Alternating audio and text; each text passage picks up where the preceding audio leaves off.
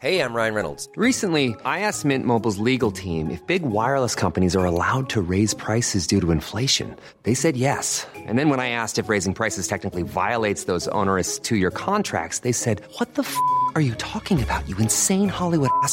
F- So to recap, we're cutting the price of Mint Unlimited from $30 a month to just $15 a month. Give it a try at mintmobile.com slash switch. $45 upfront for three months plus taxes and fees. Promo rate for new customers for limited time. Unlimited more than 40 gigabytes per month. Slows. Full terms at mintmobile.com. A couple of years ago, a cop was shot dead on a deserted pier in the tiny nation of Belize. The only other person there that night was a frightened young woman, found covered in blood. By all appearances, it was an open and shut case. But not in Belize, where this woman was connected to a mysterious billionaire who basically runs the place. Justice will not be served in this case. She's gonna get away with it. Or will she? White Devil, a Campside Media original. Listen wherever you get your podcasts. This episode is brought to you by the Center for Addiction and Mental Health, CAMH. It's never an easy call with so many problems in the world to know where to direct the money that you donate when you want to help out in this world. But what I can tell you is that when you donate to CAMH, you're saving lives. We know about the opioid crisis, we know about the mental health crisis. They are doing the work. Help change mental health care forever. Your support will help CAMH build a future where no one is left behind. Donate at camh.ca slash Canadaland to help us treat addiction and build hope. Hey, I need you to pay close attention to this message. It is not an ad. This is about Canada Land and this is about you. You need to know that the news crisis is about to get a lot worse. You've heard about the layoffs. We're about to have news closures, and it's very likely that we're going to be seeing the defunding of the CBC. Where are you going to get your information from? What can you do about this? You can support Canada Land. We need you to. And so for this month and this month only, you can become a Canada Land supporter and get everything our supporters get for just $2 a month. That is an almost 80% discount. The clock is ticking on this.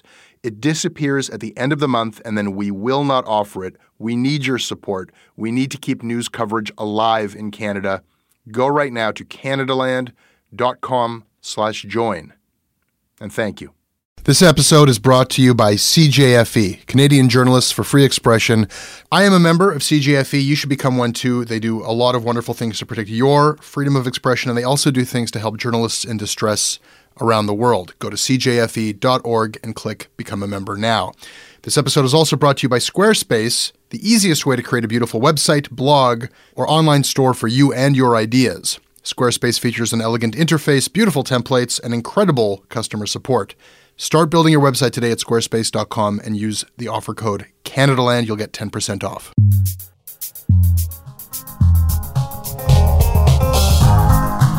Ann Kingston of Maclean's magazine Yes, Maclean's magazine. and author, and glad to have you back. I think today we're just going to talk about the Ghomeshi verdict. Lots to say.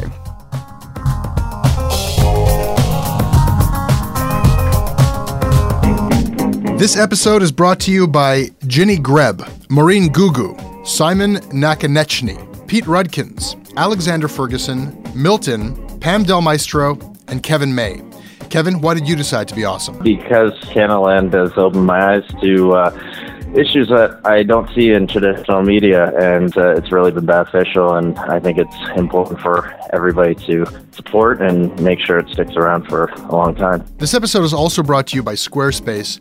And you've written a bunch of books, and you are a journalist. You don't have a personal website. No, I am primitive in that regard. I think about it a lot, but this is something I need to do, Jesse. I have excellent news for you. There is a very simple solution to people like you and I who don't know how to actually build websites. Squarespace has made it very simple. They have beautiful designs that really stylish designers have put together, and they have specific ones for a journalist, an author, an online store, a graphic designer, even. Anything you want, you can kind of just plug your own information in, and you're good to go. They've taken all of the kind of under the hood work out of it. If you go and use their easy to use tools right now, there is no coding required, no technical web skills. You will get a free domain if you sign up for a year. You can start your free trial today at squarespace.com. When you do decide to sign up, make sure that you use the offer code CanadaLand. You will get 10% off of your first purchase.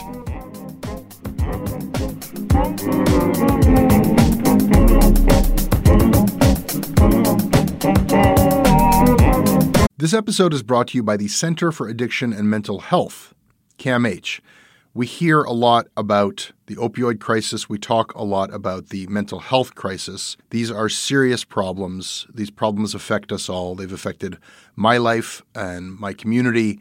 They're not intractable problems. I don't know what's going to solve them on a policy level, but day to day, helping people, that's what CAMH does. They do it on the ground when people need help, and they do it through research. The team at CAMH gave our team a tour of their facilities, and we were really just blown away by the incredible heroic work that they're doing every day. They treat everyone with dignity, and their research is seeking and finding real solutions for everyone around the world. Help change mental health care forever. Your support will help CAMH build a future where no one is left behind. Donate at camh.ca slash Canadaland to help CAMH treat addiction and build hope. This episode is sponsored by BetterHelp. Uh, it's amazing the things that we tell ourselves to talk ourselves out of getting help. Anybody who's actually gotten help knows that the process of getting things off your chest, of taking your stressors, your problems, and just like not letting them be bottled up, working through just conveying them to somebody half of the battle is just doing that. You unburden yourself. And you know what? If you have a real mental health professional, no, they don't have magic bullets or magic words that make it all go away. But often they can help you see things a little bit differently and guide you to strategies or tools or to a new perspective that actually does help. As the largest online therapy provider in the world, BetterHelp can provide access to mental health professionals with a wide variety of expertise in mental health. Because you listen to this podcast, you get 10% off of your first month at betterhelp.com slash Canadaland. That's betterhelp.com slash Canadaland. Jian Ghomeshi. Jian Ghomeshi. Jian Ghomeshi. Found not guilty. Not guilty. Cleared all charges. Today's acquittal. Acquitted of sexually assaulting three women. Three female complainants were unreliable witnesses. Inconsistencies in the complainant's testimony. Errors and omissions. Shifting statements and surprise evidence. Later sent him a picture of her in a bikini. String bikini. Is his reputation ruined? Can he ever salvage his career? And uh, I haven't really said anything on the show since the verdict, since the ruling, since the media response. I know you've been working on this extensively, and you were covering this throughout the trial. I was in the court throughout. So let's start with Marie Henein on the National last night. Did you catch that? I did catch that. what did you make of it? One thing that strikes you off the bat is that the mythology that has been created around Marie Henein has it that she speaks in the court of law, not in the court of public opinion. However, it was surprising to me. I thought, okay, what's the motive for being on the National after the verdict? But she also submitted to it an interview for a profile in Toronto Life mm-hmm. last year. So I thought it was interesting. Obviously, she said the platitudes, justice was done, the system works. But I think she was also kind of, there were a few other coded things in the conversation. For instance, she talked about the resources the police and the Crown put toward this particular case as if it was a battering ram that she was dealing with. Really robust. Exactly. And the second thing was she talked about her own practice. And I think that she's been discussed broadly.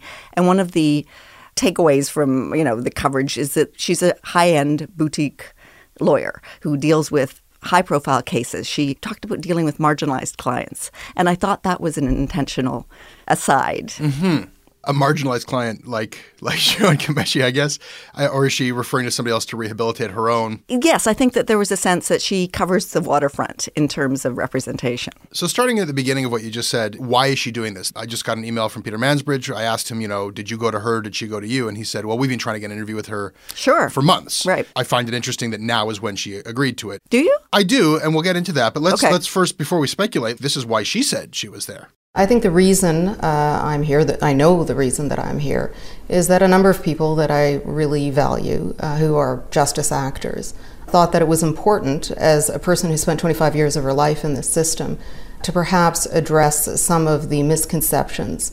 Because it's a system I believe in and I value very much, and I think we should all be proud of. And so that part of the discussion has been uh, very distressing to me. So, at the urging of other people in the legal community. She is not there. She said explicitly, I am not here to talk about this case. I can't talk about this case. And she is not there to defend herself. She said, I don't feel like I have to justify myself. She is there at the behest of her fellow officers of the court to defend the justice system, which we should all be proud of. Do you buy that? Well, if she was there to do that, I think that she did that very generically, or maybe it was a function of the questioning. I was looking at it as subtext, as that there was something else going on. Do you have a, an opinion on why she was there? No, I mean, as I said, it seemed that the interview was conducted on the basis of response in the media and social media. I mean, it was a back and forth that didn't really involve the case itself. Mm-hmm. And I think she has to perhaps defend the fact that people are talking about this verdict as somehow being emblematic of larger problems in the system. And this is a system that she has been part of for 25 years. And I don't know. I cannot speculate about why Marie Henein was on the National. Then I will. This started with me when we've already seen the articles speculating oh, can he rehabilitate his public image? And Mhm. is he working with PR people? What is the long road towards public rehabilitation? Will he ever work again? He, of course, did not make any comment after the acquittal, but his sister, Gila Mhm. Ghomeshi, did issue a statement where she spoke about the difficulties for the family. And Simon Houpt to the Globe and Mail said something to the effect of this is the first step of a considered plan. Right. I agreed with that assessment. I thought that's what it was. I think that he is not in a position right now where we want to hear him. And nor can he speak. He's still in the legal system. Yeah, right? there's a trial coming up in June. So when I saw her there, I said, oh, this is part two. She's still his lawyer. She's not there to talk about this case. Fine. But she certainly wouldn't be doing any press if she thought it would hurt his case or him in any way. No, and certainly she'd tried to summon sympathy in terms of the effect any kind of legal proceeding has on the defendant, how it's life changing, as one would expect. That's Again, right. platitudes. And, and Mansbridge said, is there anyone involved in this case who didn't get hurt? And I kind of was waiting for her to say, yeah, me. This is something that I want to respond to. Here, here's her talking about uh, Twitter. We have a very, very good system. So if it's topical, if it's something that we have as a society chosen to discuss, then that's a good thing. It doesn't mean we're in crisis. It means we are doing what we should always do as a community and a society, which is to look at ourselves and to say, is this right? Can we do better? And in what areas can we do better? And then we proceed to do that. And that's why we're constantly evolving and we're constantly changing. That, in my view, is not a negative thing, provided it's done in a meaningful way and in a way that at the end of the day we are actually moving forward and not just getting a 140 character tweet out because nobody changed the world doing that. So here she is sneering at Twitter, and there's a lot of um, kind of head nodding, knowing acceptance of like, oh yeah, Twitter, or what what can you really do with 140 characters? But really, what she's attacking there is the public domain where people say things. I mean, what is 140 characters? They're letters. So no one ever changed the world with a publicly stated sentence. I think that people did, and I think it's odd that here she is in the public forum attacking a public forum. I agree. I found that statement particularly blathery. The reason you're having such blowback on Twitter is that there's a perception of calcification within the courts. And what people want is some sort of movement, some sort of sinking of new thinking about what sexual assault is, power dynamics, all of that reflected within the way courts handle these cases. What didn't get said there, and Mansbridge sort of glazed over it, where he said, well, aren't these cases special? Aren't sexual assault cases different? He didn't follow up. The implication there is like, are they special because they're more delicate or we have to be more careful with these types of victims? And the answer is no, we don't. I mean, there's all kinds of serious crimes and we, and, and we have to be careful with all victims. The thing that didn't get said there, as she's defending, I'm proud of the system, the system worked. We know that the overwhelming majority of sexual assault cases don't even enter the system. Exactly. And even by people who have undying respect for the system itself. Well, the system, according to the Canadian Department of Justice, 78% of sexual assaults are Mhm. not even reported. There's other statistics that say it's upwards of 95%. So if you've got a system where 78% of people who are victimized by a crime don't even go to the system, that system cannot be working. Precisely. And there would be a hue and cry if there was any other sort of crime for which this was the statistical reality. Were it murder, were it even car theft, I think that you would have a totally different conversation happening. Isn't it unimaginable that if there were 78% of violent assaults were unreported to police, that we'd be saying, well, the system works, we're proud no, of the system. No, we system? would absolutely not. So that's the argument. And I don't think that that discussion was had on the program. And there should have been follow up questions. I would have liked to have seen Peter Mansbridge approach her with a Marie Henein thrust and parry. we seem to be willing to talk about anything ad nauseum. The memory of the witnesses, whether they were willfully misleading the court or whether they were uh, involved in self deception. We're going to talk about her shoes. We're going to talk about anything except for the fact that, A, in a larger context, the vast majority of these cases don't even go reported. And in this context, most reasonable people still believe that this guy punches and chokes women. This case became a cultural litmus test. So it did spark conversations about a bunch of other things. But in terms of the verdict and the reaction to it outside the courts, it's possible to think two things at the same time. And that would be that the judge's ruling was supported by evidence that ha- occurred within the court, and at the same time, Ghomeshi did it. And that's fine, and I accepted that from the outset. The verdict didn't surprise me in the least, nor do I necessarily think in a system where you've got to prove cr- a crime beyond a reasonable doubt High that it was the yeah. wrong verdict. I don't think it was the wrong Mhm. verdict. I can understand that reasonable doubt existed, but the ruling shocked the hell out of me. The ruling is a fascinating piece of text. It was brutal, it was plain spoken, it was obviously written for the audience beyond the courtroom, and there was a lot that was packed into that verdict that I think is very telling of the system. That's what punched for me was the ruling itself, and that's what the international press took a special interest in. That was the headline outside of Canada. Inside Canada, we were still focused on the witnesses and their credibility. So the Star went out, and these are news stories. Jian Ghomeshi acquitted on basis of inconsistencies and deception.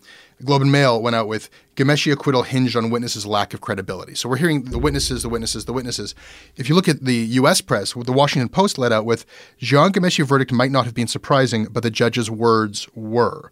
It's interesting because when we contrasted the headlines, we got a lot of blowback from reporters saying all that nuance is in my story. And I'm drawing a distinction here between I think it was, and I think people did a fine job in Canada within the article, but we sometimes. Headlines are problematic. Writers do not write headlines, as you know. yeah, but they're problematic, but they do tell you about the editorial disposition. They absolutely do. And I think it's bad journalism to the extent that that kind of headline buys into the judge's narrative. That's not what a story should be doing. The story should be contextualizing more broadly. And I find that the Canadian press will always, once the court weighs in on something, they're just like, well, this is what the court said. We step back because we're just Mhm. the press. The American press is much more willing to say, well, no, what's important about this? So Slate says that it was a shocking proclamation from the judge. Salon, which is a very left leaning publication, says that this is victim blaming alive and well in sexual assault cases. But then the BBC says that the Jian Ghomeshi trial rattles sexual assault survivors. There's a lot of different voices, but some of these are you know rather mainstream voices in the American press that zeroed in on the ruling and were rather alarmed by some of the assertions that Horkins makes in the ruling. Yeah, and I think that's absolutely fair. I think the ruling should be dissected sentence by sentence because I believe every word was chosen carefully. I found a lot of things really interesting about the choice of words and even the facts that were put forward. For instance, going back to the firing from the CBC back in October 2014, he was setting the context at the beginning of his ruling, and he referred to the firing as being based on disreputable conduct. That's the term he used, disreputable. Ghomeshi's disreputable conduct with a, with a series of women. The facts of that matter are that it was criminal violent contact, allegedly, mm-hmm. that saw the firing. I thought the word disreputable absolutely minimized what was happening at the time. Well, let's not put too fine a point on it. He showed CBC executives a photograph of a woman's bruised body. But I'm getting ahead of myself because we're talking about the ruling itself. Okay. And I'm not going to make any, like, I, I don't have any expertise to talk about the legalities of it, but I did find it. It did intersect with the area that I do look at, the press, and it did have stuff that just didn't make sense to Well, me when he's talking about there's no such thing as like right or wrong behavior. He says something to the effect of that human behavior varies, but their their behavior was odd. Yes, he sort of created this caveat, and then he said, on the other hand, Yeah. this was odd behavior. There are two things that struck me. He talked about all of the relationships ending badly. And I remember sitting in court and saying, that does not jibe with what actually was said in court. And, you know, the first witness said she was thrown at like trash by Gomesh. That was what she testified. That's a bad ending, and you know, no question. Yeah. But the other two, actually, what was presented in court was that they continued to have contact post alleged assault with Ghomeshi. So it sort of struck me that the bad ending would only have kind of contextual truth if the judge believed that there was some jilted, frustrated girlfriend trope. He also says that he is against the dangerous belief that all sexual assault victims tell the truth. Now, I don't believe that anyone presented evidence or an argument that suggested within that court that all sexual assault victims tell the No, truth. they did not. He was ruling on a hashtag. Well, and also on behavior that was occurring outside his very courtroom as he was reading the verdict. I mean, Yeah. there was a big mobilized protest about, I believe the survivors, I believe the victims. He was speaking directly to that. So his ruling was not simply a ruling on the evidence in his courtroom. It No. was a ruling on this larger societal conversation we're having about whether we believe women who come forward or not. He's saying, no, we can't just have a default of belief. But what does that have to do with the case that was in his court? What struck me is early on in the trial, a media lawyer came forward wanting a photograph of the first witness in a bathing suit mm-hmm. released to the media. And he ruled no because he was obviously clearly aware of the broader influence that the trial had. And he said it would create a chill and a sexual assault complainants coming forward. So he clearly was cognizant of the wider impact of his ruling. Yet when he talked about that very thing about this sort of concern about or we can't believe the women, it struck me as a weird note to inject. Again, he's making a larger point. Obviously, if we believed everyone who came forward with sexual assault, we would not need sexual assault trials. But the bigger issue is the low rates. He's talking about the fringe issue here. He's not addressing the larger problems within the system. Yeah. Purposefully. Okay, so what is fringe and what is the larger issue? Because I feel like that's almost like the fault line that this whole debate is uh, resting on at this point. We have a lot of people who are very angry and upset about the idea of false accusation, about witch hunts, and that men's lives can be absolutely destroyed based on false allegation, and, and, and that in fact, a dangerous idea is entering the consciousness that we should basically eliminate the presumption of innocence. And then you've got other people who are saying, is that the problem? Or is the problem that we have men going around punching, hitting, and raping women and not even telling the police about it? And it's not like I feel like they're mutually exclusive. False allegation does happen. It does, but it is not a norm. I think we No. should be focusing on what the norms are. So, as with any crime, there is some percentage of false allegation, and I think that it's not any higher in sexual assault by No, any metric. It's, it's somewhere between two and four percent. And even those, you should listen to an, a recent episode of This American Life about how some people can actually be compelled to say they made things up that actually happened. Mhm. But let's say that it's between two and four percent. That is a problem.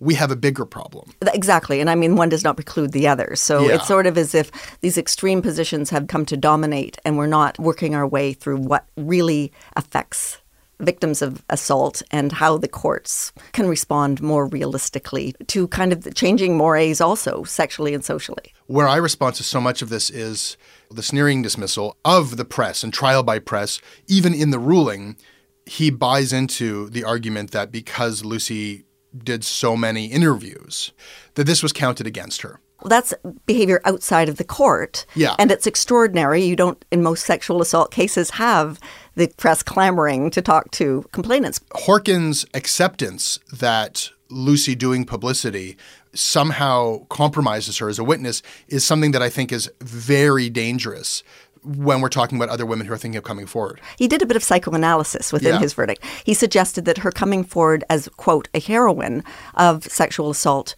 victims somehow influenced the way she testified in court. And then he went on quickly to say, you know, I have no reason to make this statement, but I'm going to make it anyway. It was an editorial. There were it parts was of totally. the ruling. There's other little coded things in the verdict. For instance, he did not like certain frivolity in his court. He did not like the fact that Lucy DeCoutere talked about the court as theater. There was a sense of not taking the judicial process as seriously as it should be taken. He referred to crude vernacular, the crude vernacular being in reference to exchanges, you know, text and Facebook exchanges between two complainants in the case. Yeah, and uh, uh, there's been some analysis after the fact that you know he likes serious witnesses, and and if you've met Lucy, the role she was playing in court did not fit the script that he wanted her to be. which is a judgment reading. about like the personal sphere and how, how a person should be, how a victim should be. Precisely. So there's sort of like a catch twenty two, damned if you do, damned if you don't here, in two different ways with this ruling. One of which is that Henein says this isn't about how they acted; it's about that they lied about how they acted. She says, Right. right? And Horkin says, yeah, I have a real problem with how they misled the court and there was deception. But he also says they acted oddly and they didn't act the way you're supposed to act when you're a victim. So it's sort of like, what if they had come forward and been absolutely honest uh, and remembered everything perfectly? Then we would have fallen to, well, okay, but is the way you acted consistent with the way you're supposed to act? Even within the cases that go to the courts, most of them don't result in conviction. You know, if the left hand hadn't gotten them, maybe the right hand would have. We'll never know, We'll never of know. course. But I think one thing that's interesting is that in the closing arguments for both the Crown and Marie Henein, they sort of tried to say that we know certain things to be true in sexual assault cases. One, that people delay coming forward. Two, that sexual assault victims often continue to have relationships with the defendant.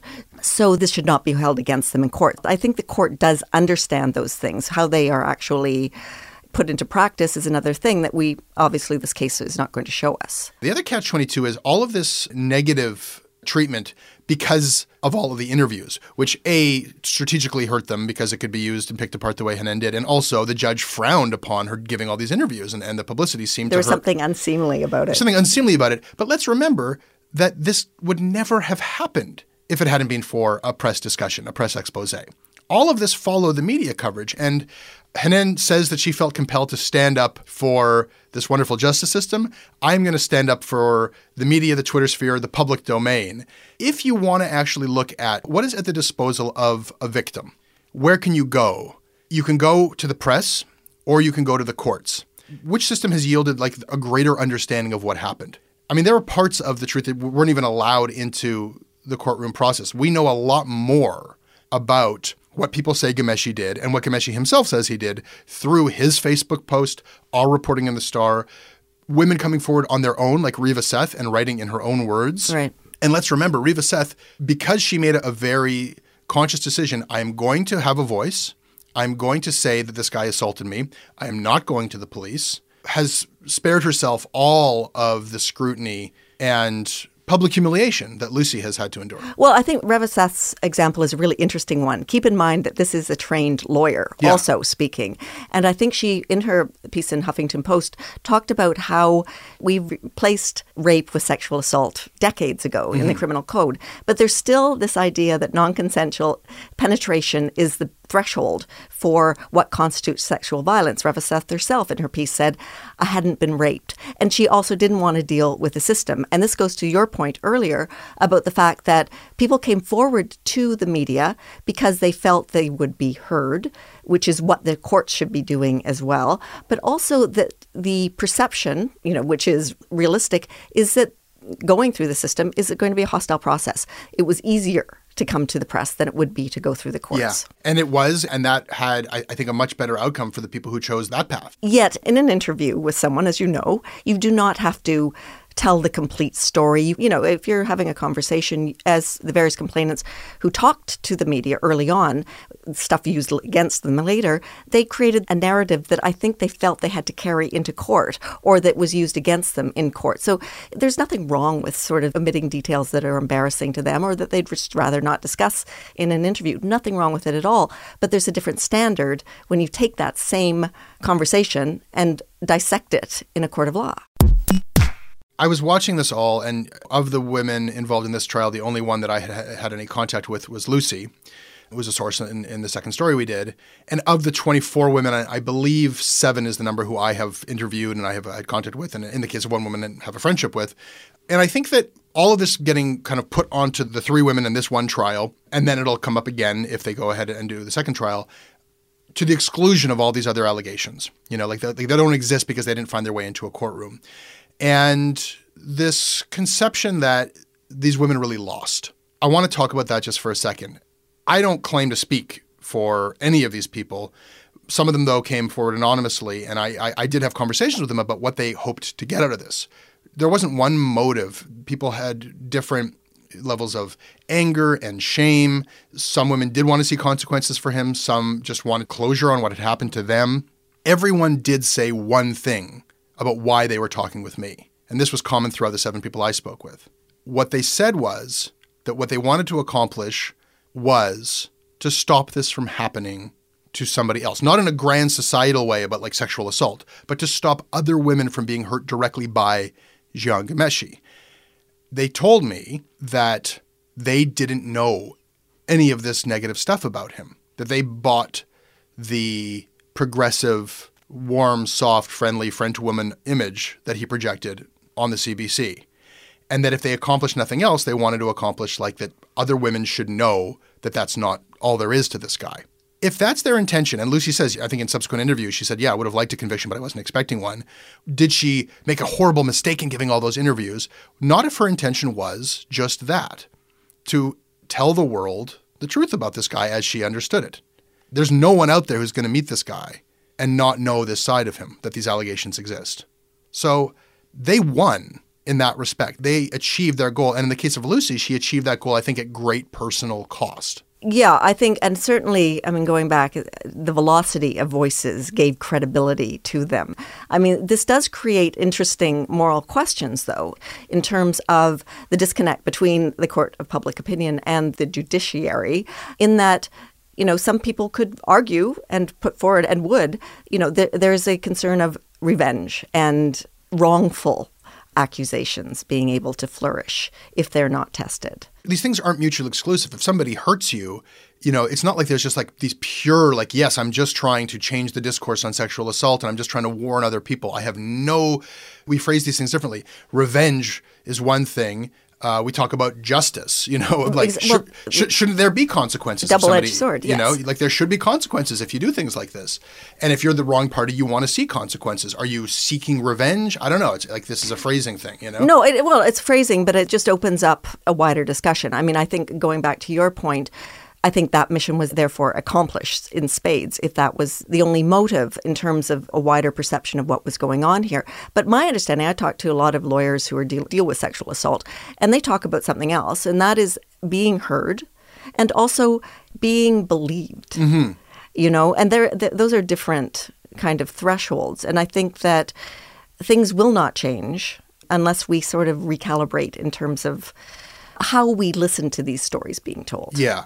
I don't purport to deliver justice. Media is about truth, you know. And it should not be about delivering justice. No, and, and you can horrifying. get into a lot of trouble, and that's Yeah. not the job. And I, I take no responsibility for outcomes. You, you know, the job is to just tell the truth. There's a, a process there where both sides are asked for comment that didn't even happen in the courtroom.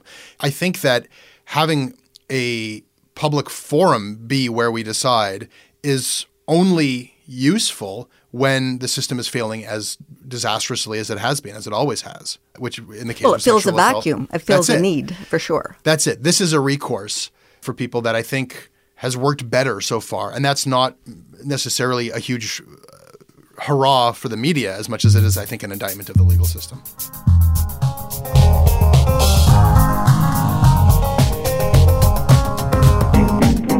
Thank you, Anne. My pleasure. That's your Canada Land Shortcuts. Thank you for listening. You can email me always. I'm at jesse at CanadaLandShow.com. I read them all and I respond when I can. We are on Twitter at CanadaLand. And where can people find you? Not on a website, but maybe soon they will. I'm at Maclean's Magazine and on Twitter. Our website is CanadaLandShow.com, where you can subscribe to The Imposter and buy tickets to that show's live launch on April 20th. Our crowdfunding site is at patreon.com slash CanadaLand. I'm off for a week. Sachi Cole will be filling in. You can hear her on Canadaland on Monday, and Canadaland Commons will be up on Tuesday, and then Sachi will be back on this show, Shortcuts, on Thursday. If you like what we do, please support us.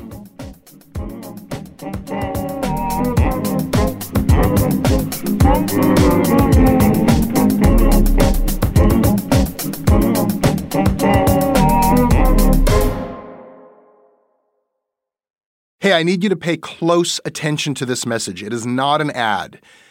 This is about Canada Land and this is about you. You need to know that the news crisis is about to get a lot worse. You've heard about the layoffs. We're about to have news closures, and it's very likely that we're going to be seeing the defunding of the CBC. Where are you going to get your information from? What can you do about this? You can support Canada Land. We need you to. And so for this month and this month only, you can become a Canada Land supporter and get everything our supporters get for just $2 a month. That is an almost 80% discount. The clock is ticking on this. It disappears at the end of the month, and then we will not offer it. We need your support. We need to keep news coverage alive in Canada. Go right now to canadaland.com slash join. And thank you. A couple of years ago, a cop was shot dead on a deserted pier in the tiny nation of Belize. The only other person there that night was a frightened young woman, found covered in blood. By all appearances, it was an open and shut case. But not in Belize, where this woman was connected to a mysterious billionaire who basically runs the place. Justice will not be served in this case. She's gonna get away with it. Or will she? White Devil, a Campside Media original. Listen wherever you get your podcasts.